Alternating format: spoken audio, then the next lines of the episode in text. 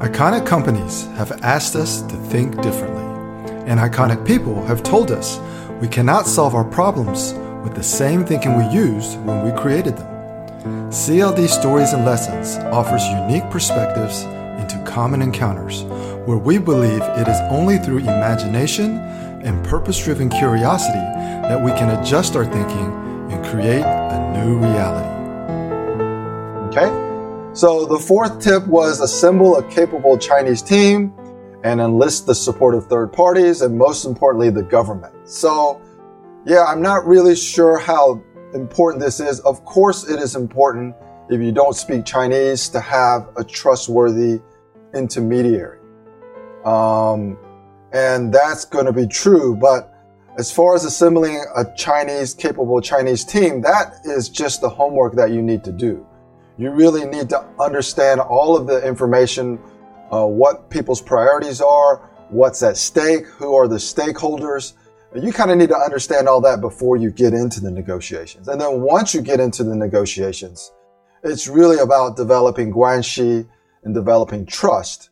And hopefully you have done that with your intermediaries because your intermediaries, while they may be hired to work for you, you kind of never really know what's going on behind the scenes and whether they have relationships with the people you're actually negotiating with. So it's important to understand the context and the nuances of the environment and, and the situation uh, as part of the negotiations. And a lot of that requires you to develop cultural awareness, uh, which we get into in a lot of our training, and also empathy for actually what Chinese people think, how they think, and what they value. Okay, so tip number five is kind of a strange one. It says, remember that in China, a yuan is not a buck. So basically what it's saying is that uh, in China, the largest currency is a hundred, uh, it's a hundred yuan bill. It's just a hundred dollar bill, Chinese dollar bill.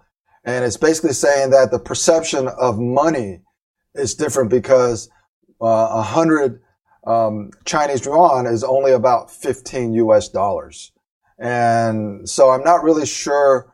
Um, so it's basically saying that your Chinese counterpart will have uh, different views with you regarding money, but it uses the currency, uh, the the bill as as as as an analogy for that.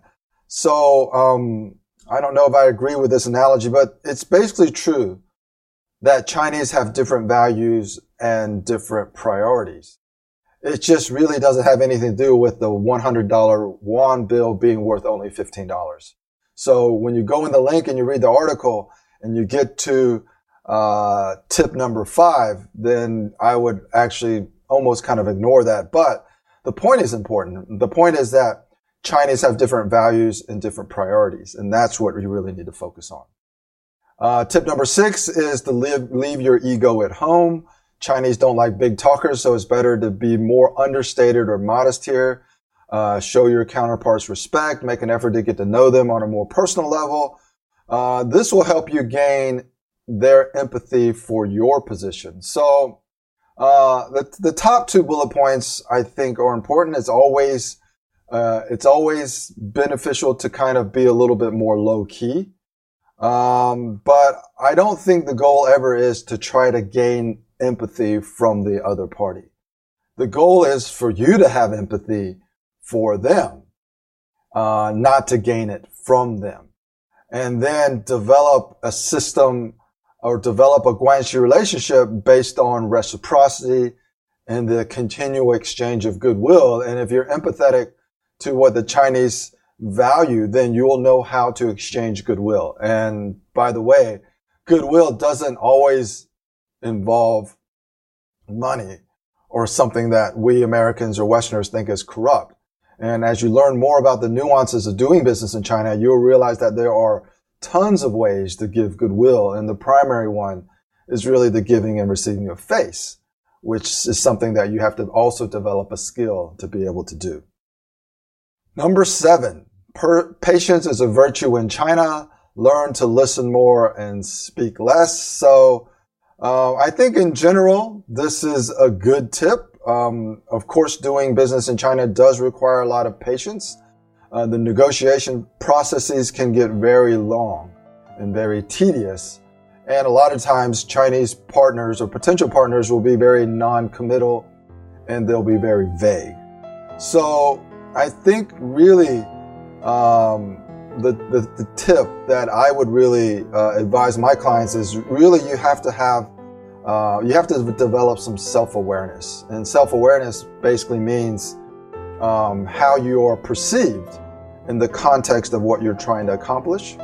Um, you know if you are uh, asian like me even though i'm an american born and raised uh, i'm going to be perceived different than somebody who is blonde hair and blue eyed and so I have to kind of slightly adjust my approach to negotiation. So self awareness is really important. It's almost as important as cultural awareness. Um, and and the answer to this tip is yes, sometimes it's beneficial to be low key, but that's basically uh, based on your self aware of your self awareness. When is it beneficial to be low key, and when does it improve the perception that other people have of you?